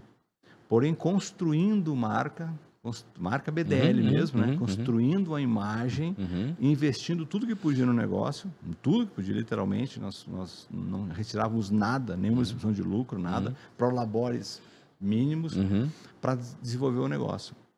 Então, isso nos deu uma expertise, e aí sim, lá nós sentimos muitas dores. Dores de chegar a pensar em vender a operação. Vamos uhum. vender, esse negócio não vai dar certo, tal, tal. Mas persistimos, que é uma regra, na verdade, ninguém é, tem sucesso em cinco anos. Uhum. Quem, quem, tem sucesso em menos de cinco anos é, é algo muito é. subjetivo e outra coisa, muito frágil, né? Uhum. Então, é, tudo que vem fácil, é um fácil. jargão antigo, né? Vem uhum. fácil, vai fácil, todo mundo sabe disso, mas a gente sabe na prática isso, né? Eu tive empresa minha sozinho também. É, tive, trabalhei um ano, perdi tudo que eu tinha em um ano. Mas foi a maior lição, a maior escola da minha carreira foi ter uma empresa sozinho. Então, ali não só senti dor, como ela senti per, tive percas, né? Além de doer, perdi pedaços, né? No caminho, mas eles foram enterrados e floresceram, entendeu? Então foi bacana pra caramba. Mas assim, a gente tem bastante é, é, tem bem claro entre nós assim, todos têm que estar felizes. Ah, vamos conseguir? Não, o outro dia tive na Envolves lá, achei maravilhoso o que eu vi lá no, no, no ambiente de vocês, né? frutas, né? disposição, aquele ambiente colorido. Isso é, essa é a ideia. Uhum. Coisas agradáveis. Então, está hoje num prédio novo que nós construímos para nós, uma, uma obra difícil de, de se fazer, 6 mil metros cúbicos de concreto embaixo do solo com estacas. Por quê? Porque o nosso negócio tem muito produto com peso. Claro. A gente não encontrou um, uma área, um, né, um galpão que fosse o suficiente, então tínhamos que fazer a obra. Agora, como é que faz a obra? Porque a gente tem o DRE dizendo, vai, faça. Vai que vai valer a pena, entendeu? Então, é, é, é a hora que os remédios para as dores são esse privilégio de enxergar o sucesso do negócio. Então, tu acaba entendendo que todo dia vai ter uma situação para resolver. Isso eu aprendi multinacional, né? Não uhum. se fala problema, é situação. Uhum. Cada dia vai ter uma situação para resolver. É situação, pessoal, não tem problema, não é só situação. e cada situação que surge, você tem que ter uma solução, né? E às vezes dessas situações é que tu busca soluções que tu nem imaginava. Tu, às vezes tu transforma a tua operação por causa de uma situação que surgiu que parecia ser o fim. Eu estou, não, para um pouquinho, mas isso aconteceu por quê? Aí tu vai descobrir vai chegar no, ah, juntos, né, sempre juntos, conversando, eu, meu sócio, os colaboradores né, de cada setor, a gente encontra, às vezes, soluções que não só resolvem a dor, como criam um remédio, que às vezes é exemplo para outros empreendedores. Né? Então, é, tem uma palavrinha muito interessante, tá? que muita gente sabe que existe, mas não, não, não tem coragem. Coragem. Quando eu pedi demissão do multinacional com 25 anos de idade, a minha mulher grávida, eu tinha plano de saúde internacional naquela época, que ninguém tinha plano de saúde, isso lá em 1988. Minha mulher grávida, primeira filha, eu pedi demissão da multinacional botar uma empresa para mim. Os meus amigos falaram assim, cara, você é maluco? Eu falei, pode ser, mas eu quero tentar. O que, que eu dizia? Assim, se eu com 25 anos não puder tentar, não vai ser com 50 que eu vou tentar. Hoje, eu com 60 diria, eu tentaria hoje de novo. Hum. É, é do ser humano. Então, assim, muita gente tem interesse no sucesso. Poucas têm coragem de enfrentar as dificuldades para ter o sucesso. E tu vai ter muito mais sucesso Isso, isso é um jargão, já no, qualquer pessoa, qualquer coach vai te dizer isso, né? Vai ter muito mais sucesso do que sucesso. Mas tu tem que perseguir o que tu acredita, né? A tua, a tua, o que o teu sentimento, o instinto diz, a tua preparação diz, que uma hora vai dar certo. E aí, quando começa a dar certo, as pessoas dizem, cara, tu teve sorte pra caramba. É verdade, eu tive sorte. E tive sorte. É, um, um pouco Nunca sim. vou abrir mão de que eu tive sorte. Eu sou um privilegiado, mas dessa parte eu me sinto um ser iluminado.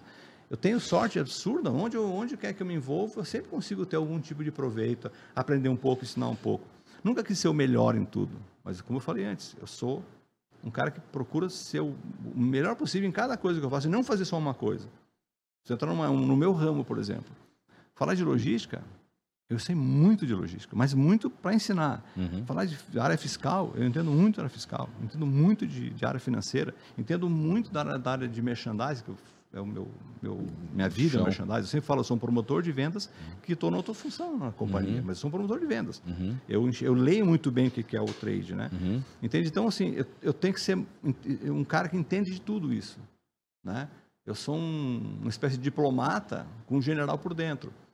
Assim, eu sou um diplomata, eu sou um cara que eu, eu tenho uma forma de, de agir, de tratar todo mundo bem. Minha porta está sempre aberta para quem quer que chegue, seja na empresa. Me atrapalha às vezes, eu estou no meio de um raciocínio, uma planilha lá, mas, mas assim, é o meu perfil. Porém, eu sou aquele cara que ninguém consegue brincar muito comigo. Porque eu já consigo enxergar as maldades e aí eu já chamo e, e vou diretamente na pessoa. Sal, onde é que tu quer chegar com isso? Uhum. O cara, ah, não sei o que. Só, só um pouquinho. Quando tu falou aquele negócio lá, assim, assim, assim, assim, eu percebi que tu tinha muita intenção. Tu não deixou claro, mas eu quero que tu... Vem, vamos conversar. O que que tu pretende? Sabe? Então, eu consigo pegar essa... essa eu tenho essa sensibilidade, é coisa de, de quem é de vendas, né? A sensibilidade do, de quem é de vendas. Eu nasci para essa área. Eu, sou um- eu sempre digo isso, eu nunca fui o melhor vendedor. Mas sempre fui o vendedor mais organizado, mais preparado, mais técnico. E o cara que sempre saiu com sucesso onde quer que entrou. Sem ser o melhor vendedor. Não acho que eu seja o melhor vendedor. Eu acho que talvez eu tenha sido sempre o mais qualificado vendedor. Eu conheço cara que é genial em vendas. Eu conheço cara que eu nunca vou ser o que eles são. Geniais, pessoas que nunca, nunca te viram na vida, tu vai, ele fala contigo 10 minutos, tu vai embora com ele, vai viver o, o almoçar, jantar, o cara, e vai me virar as costas para mim, que eu sou um cara técnico, porque o cara é genial. O cara consegue chegar num ambiente, transformar o ambiente, fazer o que ele quer. Isso é, uma, uma- é o Romário, né? o Pelé do negócio, entendeu? E eu não, eu sou o Dunga. O cara que trabalha muito, que se esforça, que ajuda todo mundo, que faz todo mundo fazer a sua função, cada um faz a sua, né? E no final, quem levanta a taça é o time todo, né? Entendeu? E é assim que funcionam as coisas, na minha visão. Então, eu aprendi a capturar essas, essas, essas, essas células, né? Que começam a atrapalhar o negócio porque estão mal orientadas. Às vezes a gente fala uma coisa numa reunião, por exemplo, 90% entendeu, mas tem 10% que não entendeu aquilo direito. Esses 10% pode minar os outros, né? Uma parte dos outros. Então tem que ter essas leituras. E aí são coisas que a gente tem que, por experiência, por hábito e por estar querendo resolver os problemas, que é, ou as situações, né? Porque essa diferença que tem entre quem está focado hum, realmente nas soluções do que dando, dando muita atenção para as situações que surgem paralelas, sempre vão ter, sempre vai ter alguma coisa errada. Então, se você não focar, né, eu, eu volto ao esporte, ao futebol, né? Uhum. Você dá 10 chutes fora, erra 10, mas se você acertou um com a perfeição que tu precisava, tu é o, o destaque do jogo. Ninguém mede você pelo quanto chute bota para fora, mede o quantos gols tu fez. Né? Então, se as pessoas começam a olhar desse jeito, usar como padrão, tu, você vai errar. Uhum. Por mais que você treine, você vai errar. A gente xinga o jogador, né? Pô, o cara só faz isso, chega lá e, e botou para fora a bola. Cara, tu acha que ele queria errar? Não, mas é do ser humano errar. Agora, quando a pessoa consegue executar o que treinou, cara, não tem preço, né? E aí é isso que a gente busca, né? É minimizar cada vez mais as, as dificuldades e valorizar as qualidades das pessoas, né? E esperar que elas, inclusive, tenham dentro delas, isso é difícil, né? Os mesmos sentimentos que a gente tem lá, quando vem lá de baixo, né? Eu, eu sou, cara assim, eu comecei nesse negócio por diversão. Nunca na minha vida imaginei que um dia ser sócio distribuidora. Não, eu sempre gostei do que eu fiz. Gostei, fui evoluindo, fui vendo. E como eu falo, nunca saí de casa fazer um ponto extra normal. Alguém mandou fazer? Não. Eu achava, achava que eu entendia do negócio e que era importante eu fazer vender mais. Me sentia bem fazendo aquilo. E era promotor, não tinha comissão nenhuma, né? Então, é essas coisas que a gente busca nos seres profissionais que trabalham com a gente. É querer fazer porque gostam de fazer. E eu tenho muitas, nós temos muitas pessoas assim no nosso time. Muitas. que estão lá porque gostam, que fazem, que querem crescer, que têm prazer em chegar para a gente e falar assim, ó, chefe, deu certo. Cara, deu muito certo, que legal. Então é isso que a gente busca, tá? Quando tem essas dores todas que podem ser problemáticas, né, dentro do, do negócio, como diria o Dadá, tem a solucionática, que é ter as pessoas felizes no que fazem, né? Então, é Boa. difícil. Sabe que a gente falou aí sobre errar, sobre, sobre os primeiros anos, as dificuldades e tal. E eu, mais recentemente, né, eu estava comentando para ti lá atrás, eu vim para esse mundo da, da tecnologia há, há, há bem menos tempo, né? E quando a gente começa a vir para essa indústria, que é uma indústria diferente, né? Para essa indústria, tu tem as literaturas dessa indústria, né? Que, que, que vem lá do Vale do Silício e tudo mais. Uhum. E falo muito sobre criatividade. E uma das coisas que, que, eu, que eu mais me chamou a atenção, assim, no, no início dessa jornada, foi que no, no, no Vale do Silício, é, é, eles entendem que as, as startups, elas têm um modelo que, que que, que tende a dar muito certo, né? tende a, a criar o ambiente para isso, porque elas, elas começam com um risco muito alto, com uma escassez de recurso muito alta. Né? É, e, e, e, o, que, que, o que, que isso gera? Isso gera criatividade. Né? Porque se tu tem abundância de recurso, provavelmente tu não vai te esforçar. Tem né? Tu não vai te esforçar. Agora, se tu tem, se tu tem senso de urgência, porque tu tem escassez, Cara, tu precisa ser criativo o tempo inteiro para poder achar o ponto certo é. para coisa poder é. para coisa poder ir, né? E quando tu falou ali lá no início, quando, quando a BDL era uma startup lá no início, né? É, de, de ter um primeiro ano de, de prejuízo e depois empatar em reinvestir. E eu tenho certeza que vocês tomaram uma série de, de, de decisões super rápidas, né? Com, com intensidade, porque vocês, cara, não tem que resolver aqui, tem que, né? Mas é, é, é, é esses anos de, de, de, de de pauleira que fazem a gente criar uma série de processos que sustentam o que vira esse grande negócio, né? A, a escassez está ligada à criatividade e isso tudo gera negócios mais fortes, né? É, é tem muito jargão, sabe? aquela famosa né? crise, crie. Exato, exato. Isso a pessoa que lê não dá bola, mas é muito profundo isso. Exato. Na crise muito. cria. Então, assim, tu, tu resumiu muito bem. Tivemos N discussões de, de técnicas, eu, meu sócio, por exemplo, de sair exausto. Chegar em casa, minha mulher olha para mim assim, tu estava em reunião com o Lores, né? E isso é benéfico demais, claro. sim. É verdade, porque nós tínhamos a obrigação de encontrar soluções, né? Então, a nossa criatividade foi o tempo todo buscando a solução para poder é, é, não abrir mão do que a gente estava claro. querendo fazer. E, e aí depois que passa, então fica a lição. E uhum. essa lição ela nunca mais é esquecida, tá? Uhum. Não, não só por nós, como as pessoas que estão do nosso lado também, que uhum. sofreram com a gente ali. Uhum.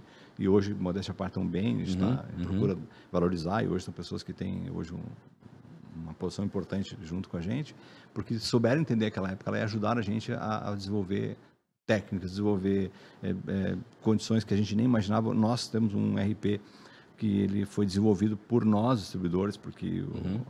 é uma empresa que tinha outra área, ela uhum. entrou na área de distribuição, uhum. então a gente desenvolveu muitas coisas e até hoje desenvolve junto. Hoje eles têm uma expertise grande, têm uhum. uma variedade grande de clientes, mas é, é amigo pessoal da gente. Uhum. Mas, assim, é, por causa dessas crises que a gente realmente aprende. Uhum. Isso é muito bonito de falar, mas é mais legal ainda de passar por isso. É.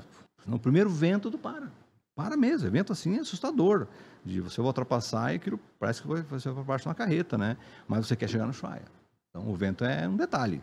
Todo mundo fala, cara, tu não vai conseguir, é difícil. Então, é, eu falo do, do, do, uhum. do, futebol, mas o motociclismo também é, um, é, um, é, uma coisa sensacional. Um grupo tem que andar unido, tem que andar organizado. E tem tu que é a vela desse... desse é, eu, né? eu como tenho por histórico liderar, eu acabo fazendo todos os projetos, acabo construindo, mas assim, mas na prática, a analogia é diretamente associada a qualquer projeto. Uhum. Todo projeto vai ter muito mais dificuldades e é por isso que as empresas quebram na sua maioria. Então não é que o, a pessoa que começa um negócio ela quebra porque ela quis quebrar. Ela quebra porque ela, ela tem vai muito mais na emoção do que, do que na preparação. Uhum. E, e, muita gente erra é, por confundir faturamento com rentabilidade. Perfeito. E é onde as empresas quebram. Então, Perfeito. assim, o cara está lá ganhando 5 mil por mês, resolve uma empresa, ele tem lá, arrumou 100 mil reais, começa um negócio. No segundo mês ele vendeu 30 mil. Oh, ganhei 30 mil. Não, ele ganhou 300 reais. Exato. Mas ele acha 30 mil. Então, esse, esse é um fator de quebra de muita gente. É isso. E outra coisa, que a pessoa que vai começar qualquer negócio, ela tem que ter uma base, que foi o meu caso. Meu caso, isso tudo aprendi instintivamente. Eu fiquei um ano perdendo dinheiro. Perdendo o dinheiro que eu já tinha. Uhum. Quando eu vi que o negócio, eu fazia balanço toda semana. né? Eu botei uma atacada dos nervos em Chapecó lá, então eu comprava e vendia, margem, markup de 11%, 12%, por causa do plano cruzado, plano verão, plano Bresser lá, então tudo tabelado. Mas eu fui fazendo contas. Por isso que eu falo, a, a dor ensina a gemer, né? E também ensina também como se prever, prevenir. Então, eu, quando eu fazia balanço, Não tem todo mestrado mundo mais feliz. importante. Meus clientes felizes, meus colaboradores, já tinha lá uns cinco Uhum. estão comigo lá, felizes, pô, estamos vendendo bem. Eu falei, não, não está dando lucro. Não está dando lucro. Quando chegou no momento que acabou o meu dinheiro, eu paguei até imposto, eu parei a empresa. Isso eu ensino hoje em universidades. Uhum. Você para um negócio. Eu tinha conta, imagina, mo- mo- movimentava um valor muito. Eu cheguei a ser o vigésimo cliente da Bung no estado. Porra. Então o banco, o meu movimento econômico, o banco me dava o que eu quisesse. Eu falei, não. Quando eu parei a empresa, fornecedor meu disse, não, tem que continuar. Eu falei, não. Não, mas pô, nunca fiz um trabalho, eu nunca tive um trabalho tão bom assim como eu tenho hoje em- na região. Eu falei, é, mas não dá dando lucro.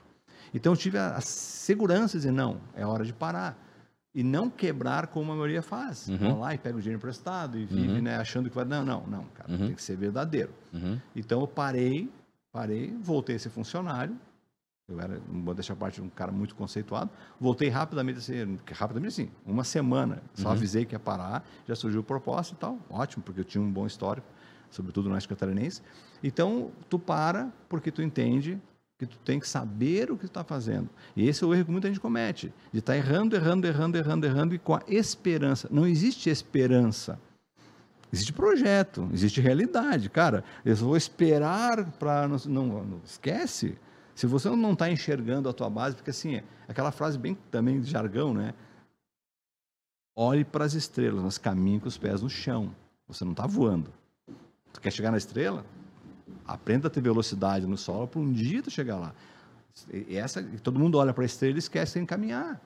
Tem que pagar tuas contas, tem que, tem que, tem que entender. Eu, eu me botaram na justiça, eu com seis meses de empresa, os, os caras que foram chapa lá, descarregando o caminhão, botaram, disseram que era funcionário meu. Eu, um mini microempresário, indo lá responder para o juiz, não, mas ele não era meu funcionário. Ah, mas ele disse que trabalhou com você, vou ter que pagar não sei quanto. Eu tive que pagar, por, por inexperiência. Né?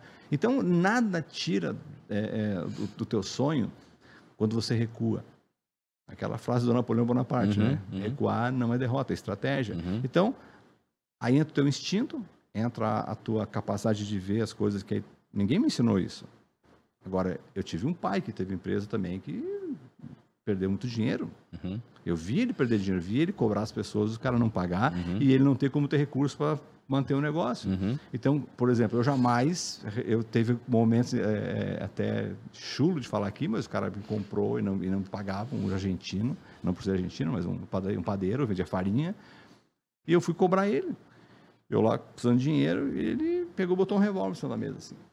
Ah, você veio me cobrar, né? Só que eu adoro arma, o cara não sabe isso, que eu me criei no meio de charqueadas lá, nos presídios com policial tal, e bandido, né? E só que ele cometeu erro de botar a arma assim, né? Eu peguei, peguei a arma dele, tirei a munição, descarreguei o tambor da arma assim, botei a munição assim, tá, eu não vim aqui para te matar, eu quero saber se vai me pagar. Assim, entendeu? Assim, isso é um menino, tinha 25 anos de idade, entendeu?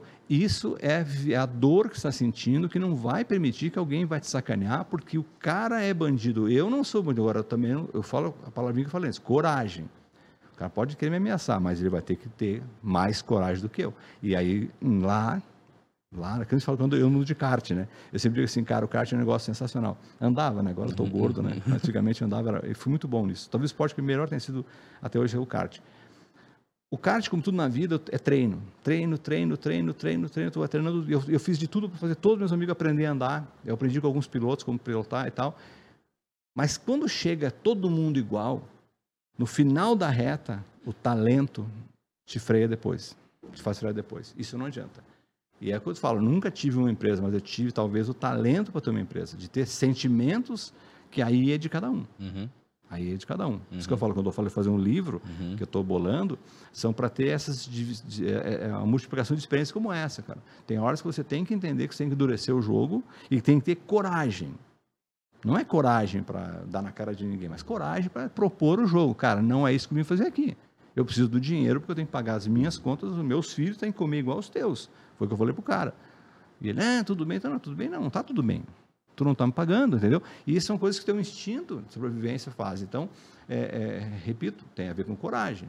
Não basta só, ah, chega lá, depois o cara botou o revólver na mesa e não fui, não. Se eu peço um colaborador lá, com certeza o cara vai voltar. Se o cara botou um revólver na mesa, eu vou embora. Comigo, não. Vai ter que me matar se ele quiser tirar de mim agora. Me ameaçar, não, né? Porque eu tenho coragem. Eu não tenho essa. A minha vida inteira sempre foi assim. As coisas são difíceis, são difíceis, são. Mas lá na frente, quando tudo está para decidir, o cara que tem mais coragem, mais posição positiva, mais certeza do que está fazendo, ele é melhor. Ele derruba o outro lado, porque ele está ele tá preparado. Então, isso eu digo sempre assim, tem toda uma mistura de coisas. E assim, tu aprende muito com a necessidade literal de sobreviver. Naquele momento eu não estou discutindo uma empresa, estou discutindo a minha vida. Então, e o cara mexe com a minha vida, ferrou. Cara, que aula! Que aula, que aula, que aula. Pô, a gente podia ficar aqui, mas. Cara, eu não sei, mas já, já, já passou de uma hora já, né? Porra, cara. Eu falei, isso vai dar um Netflix, não... Netflix. E não falamos nada. Cara, né? né? Pô, e, não falamos nada. Passou rápido, né? Mas vai sempre assim. eu tenho o hábito, inclusive, lá na empresa, de às vezes o meu sócio é bem diferente de mim, né? Ele é um cara é, mais dinâmico, mais. Eu cresci ele em algumas coisas, né? Ele consegue acabar com a conversa em três minutos, né? E eu não, eu tenho que entender toda a operação para entender para o cara que eu não quero mais falar com ele, né? Ou que eu não devo mais falar. E muita gente que me visita é, tem dito, eu acho que é por causa da idade mesmo, estou brincando, fico 60 anos, tem dito que cada vez que a gente começa a conversar, a gente aprende muito, porque a gente aprende, eu aprendi muito, muitas coisas contigo hoje aqui, né? E com certeza talvez tenha ensinado algumas coisas, né? Com certeza. Mas, é, sobretudo, a gente aprende a, a dar oportunidade para as pessoas se mostrarem quem elas são e você poder mostrar um pouco do que você é. Porque assim tu constrói relacionamento, né? A pessoa pode nunca mais falar contigo, uhum. mas toda vez que tu lembrar uhum. desse momento, fala, pô, aquele cara foi um cara correto, um cara sincero, o cara uhum. trouxe algumas coisas, né? E eu pude também contribuir com ele com algumas outras. E para mim isso tem mais valor do que dinheiro. Eu sempre faço essa diferença entre valor e uhum. preço, uhum. né? Uhum. Eu sempre falo isso. O teu caso, o que vocês buscam, né? É agregar valor à operação de trade. Exato. Não tem preço isso, tem valor. Isso vai ter rentabilidade, vai ter, se for bem executado, tal, uhum, mas uhum. o valor uhum. do negócio é o que ele tem, não é o quanto ele custa. Então, e, e valor, às vezes, é quase impossível de medir o quanto tem de valor. É quase impossível, às vezes. Você não sabe dizer quanto tem de valor.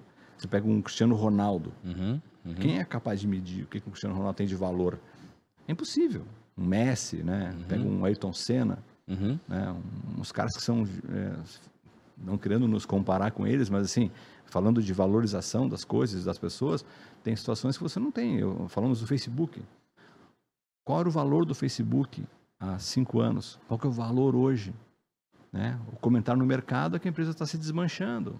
Corte 70% dos funcionários. Então, qual o valor real? A gente não sabe. Uhum, uhum. Mas tem que buscar o valor. Uhum tem que buscar valorizar cada coisa que tu faz, né, para que isso dê em condições, em consequência, tenha rentabilidade, né, tem o que final que fica que é o, o que reduz, que fica lá no DRE que eu falo muitas vezes.